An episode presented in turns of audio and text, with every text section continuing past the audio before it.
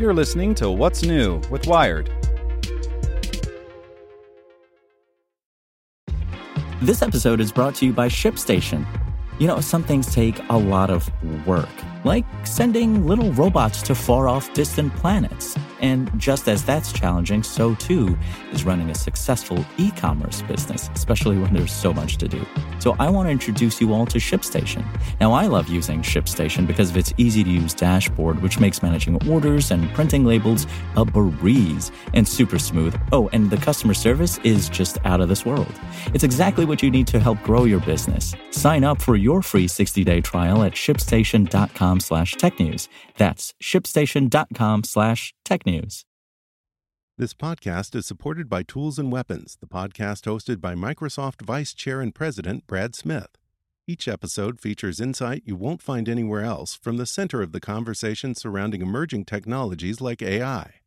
Right now in the podcast, you can hear a special episode where Brad Smith lays out Microsoft's vision for a vibrant marketplace driving the new AI economy. To hear more, follow or subscribe to Tools and Weapons with Brad Smith wherever you get your podcasts. Hello, I'm Nick Olmos, and this is Tech In 2, the coronavirus update from Wired.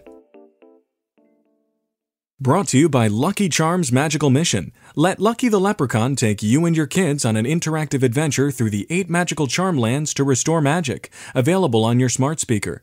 Just say, Open Lucky Charms Magical Mission or search for it wherever you listen to podcasts. Cases in children are increasing, a new CDC guideline troubles experts, and the first reinfection case isn't all bad. Here's what you should know. Since early August, more than 70,000 new coronavirus cases have been reported in children in the U.S., with a total of more than 440,000 such infections since the pandemic began. While hospitalizations of children with COVID 19 are rare, about one out of every three children who is admitted ends up in intensive care. A new CDC guideline says that those without symptoms may not need a test, even if they've been exposed to COVID 19. But according to the agency's own estimates, 40% of infections are asymptomatic and 50% of transmissions occur before symptoms appear. Experts worry that not testing all those people could result in many more infections and deaths.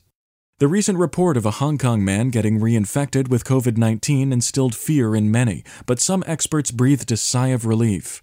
While reinfection of the novel virus can sound scary, in this case the man experienced symptoms the first time but did not the second time. He may have been reinfected, but experts were encouraged by the fact that he was still protected from the symptoms of the disease the second time. Want more news you can use? Sign up for the Tech in 2 newsletter at wired.com/tt. Want to learn how you can make smarter decisions with your money? Well, I've got the podcast for you. I'm Sean Pyles, and I host NerdWallet's Smart Money Podcast. Our show features our team of nerds, personal finance experts in credit cards, banking, investing, and more. And they'll help you make the most of your money while cutting through the clutter and misinformation in today's world of personal finance. You'll get clarity on strategies to help you build your wealth, invest wisely, shop for financial products, and plan for major life events. Listen to NerdWallet's Smart Money Podcast wherever you get your podcasts.